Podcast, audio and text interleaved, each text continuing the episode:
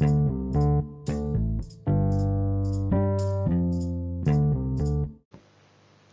lagi dengerin podcast Ngobrilkeun episode 3 tanggal 7 Juni 2020. Udah dua episode sebelumnya gue bahas covid mulu, di episode kali ini gue nggak akan bahas banyak. Gue lagi nunggu update kehidupan setelah normal karena per besok tanggal 8 Juni kantor udah mulai aktif lagi. Ada beberapa kantor juga yang mulai ngadain rapid test, jadi buat karyawannya sebelum beraktivitas dicek dulu. Yang nggak lolos mungkin WFH lagi lah selama dua minggu. Gua nggak tahu protokol kesehatannya gimana. Ya kita tunggu aja update nya buat uh, beberapa hari setelah new normal. Justru yang pengen gua highlight di episode kali ini kemarin gua baca artikel soal angka kehamilan selama pandemi meningkat 420 ribu jumlah kehamilan tidak direncanakan Bentar, yang pengen gue koreksi adalah 420 ribu angka kehamilan tidak direncanakan. Maksud gue, lo having sex without protection itu pasti direncanain dong. Gak mungkin lo ada pasangan, lo having sex, lo pasti ada diskusi lo mau pakai kondom atau enggak. Jadi nggak bisa dikatakan 420 ribu angka kehamilan tidak direncanakan lah pasti direncanakan lah kalau kayak gitu. Menurut gua ya. Oke jadi 420 ribu kehamilan ini dengan jumlah penduduk Indonesia yang 267 jutaan ini ada sekitar 0,1 0,15 persen lah peningkatan jumlah penduduk. Ditambah angka kelahiran yang biasa per tahun di Indonesia, kira-kira per tahun depan itu ada peningkatan sebanyak 4,8 jutaan lah. Jadi dari 267 jadi ke sekitar 272 jutaan. Ya mungkin ada sedikit berkurang juga karena angka kematian juga agak sedikit besar ya.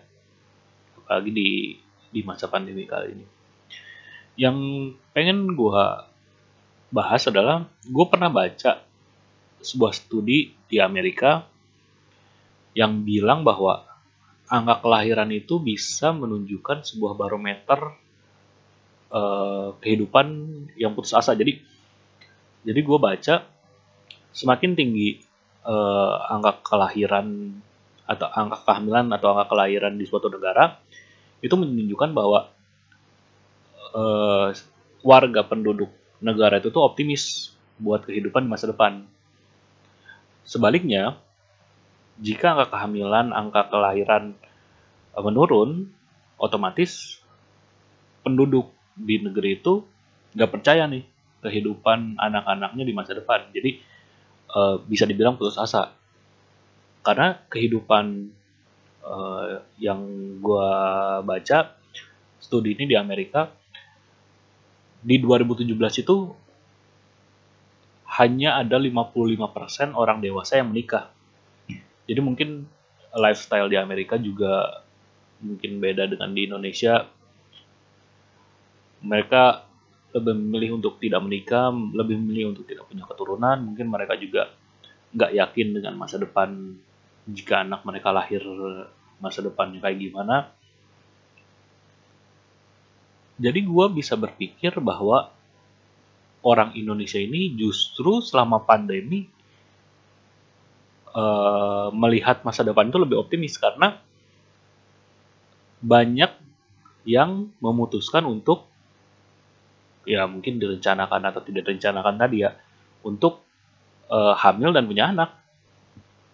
Berarti justru pandemi ini secara tidak langsung, secara tersirat, membuat optimisme warga Indonesia untuk masa depan lebih lebih meningkat.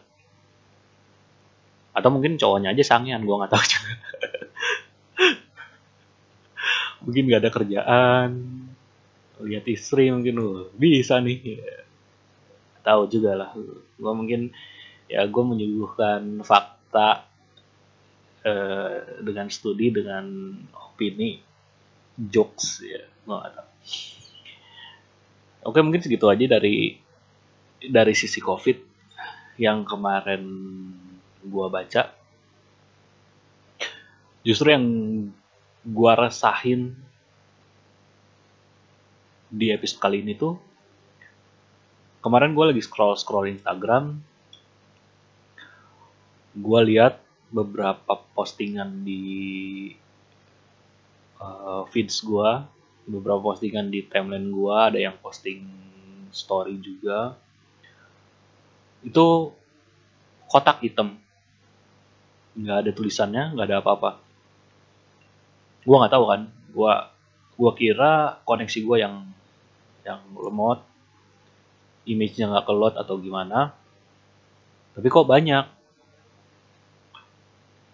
terus pas gue lihat uh, captionnya usut punya usut ternyata uh, mereka lagi menyerukan campaign BLM Black Lives Matter itu tentang ya kasus rasisme di Amerika gitu pembunuhan oleh polisi terhadap warga African American yang diduga menggunakan uang palsu buat belanja. Eh, singkatnya kayak gitulah. Maksud gua, uh, lu posting kayak gitu nggak ada meaningnya anjing. Kosong. Maksud tuh lu lu cuman latah, gua, gua bisa bilang dia uh, ya ikut-ikutan doang nggak ada isinya nggak ada meaningnya lo nggak menyerukan uh, kontribusi apa-apa itu kosong mungkin kayak otaknya mungkin kosong maksud gua kalau lo emang mau ikut sebuah movement yang powerful apalagi soal rasisme ya lo bisa justru lo bisa lebih mengedukasi orang lain tentang rasisme gitu. Apa yang boleh apa yang nggak boleh batasannya seperti apa tentang rasisme itu lu harus lebih baik seperti itu daripada lu ngeposting kota kosong dengan hashtag BLM tuh nggak ada isinya. Yang bikin gue trigger adalah ada postingan seorang kawan. Ya yang mungkin dia sekarang lagi keras soal BLM tapi beberapa tahun lalu gue pernah negor dia gara-gara dia ngeposting dengan dia posting story sih. Dengan tulisan uh, eh, gue masih ada postingannya gue gua kebetulan gue gue capture. Yang bikin gue trigger adalah kata-katanya n word koma pardon my black skin monkey emoji. Gue sempet DM dia gue bilang well that's racist. Kemudian replyan dia tuh chill dude. It's a jokes anjing. Yang bikin gue kesel adalah lu nggak tahu seberapa powerfulnya seberapa impactfulnya kata-kata N-word digunakan oleh orang non African American. Lu nggak bisa sembarangan ngejokes dengan menggunakan kata-kata n-word. Itu konteksnya seperti apa pun lu nggak bisa pakai n-word di kondisi lu dan sekarang mungkin gua gua nggak merhatiin storynya sih tapi dia terlihat sangat aktif sekali menyerukan Black Lives Matter. Ya mungkin people change, gua nggak tahu.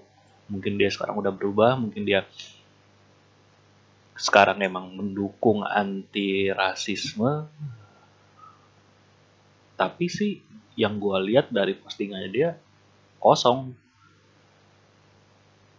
Yang pengen gua bilang sih, kalau lu emang beneran uh, menyerukan anti rasisme maksud gue nggak usah jauh-jauh dulu ini di kita di Indonesia masih ada diskriminasi terhadap warga Papua yang merantau ke Jawa misalkan.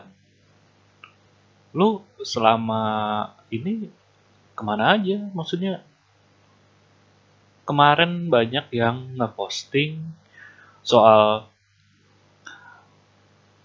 uh, anggota BEM Universitas Cendrawasih yang ditahan gara-gara uh, menyerukan ya mungkin menyerukan tentang keadilan warga Papua. Lu kenapa nggak bersuara soal hal itu? Mungkin lu eh, menurut opini gue yang selalu negatif melihat orang, mungkin lu bukan BLM, bukan Black Lives Matter, tapi lu BLA, Beach Love Attention. Karena kalau lu menyuarakan soal Papua, lu nggak dapat engagement sebesar lu menyuarakan African American di Amerika maksudnya. Lu nggak akan dipandang sebagai SJW yang yang keren karena ya lu mengangkat isu nasional gitu ya, ya lu lebih baik mengangkat isu internasional yang sekarang lagi lagi rame dibicarain orang gitu aja mungkin. Biar lu ke eh, sorry biar lu bisa dibilang ke barat-baratan. Ya gue nggak tahu juga lah. Ya terserah juga. Gue cuman bilang buat pendengar yang emang lu mau ikutan sebuah movement yang yang apa yang sangat berarti lebih baik lu pelajarin dulu problemnya apa case-nya apa aja. Kemudian lu bertindak di ranah lu dulu di ranah yang paling dekat dengan lu dulu. Karena akan jadi meaningless kalau lu hanya uh, apa hanya ikut-ikutan menyuarakan tanpa uh, adanya apa aksi-aksi yang yang ada impactnya gitu. Itu cuman cuman nambahin minyak ke ke api aja biar biar biar apa kasusnya biar kasusnya terus terusan terus terusan bergulir dan lu dapat attention dan lu dapat engagement mungkin kayak gitu. Jadi lebih baik lu pelajari dulu poin-poin yang yang mungkin sedang krusial dan lu baru ya paling deket mungkin spread awareness dulu lah. Itu yang bikin gua trigger seminggu terakhir ini buat orang-orang yang latah, bangsat, cuma ikut-ikutan dan meaningless. mungkin buat episode kali ini itu aja buat orang-orang yang udah mulai beraktivitas new normal gue doakan semoga lo tetap sehat. Buat ibu-ibu yang sedang hamil dan alhamdulillah lu diberikan berkah kehamilan selama pandemi Semoga lu selama berproses tetap sehat. Dan buat lu yang lata soal isu-isu yang mungkin lagi lagi rame dibaca lagi la, lagi rame dibicarain gue saranin lu fuck off aja lah oke okay, thank you yang buat yang dengerin podcast gue Sampai bertemu lagi di episode selanjutnya. Bye.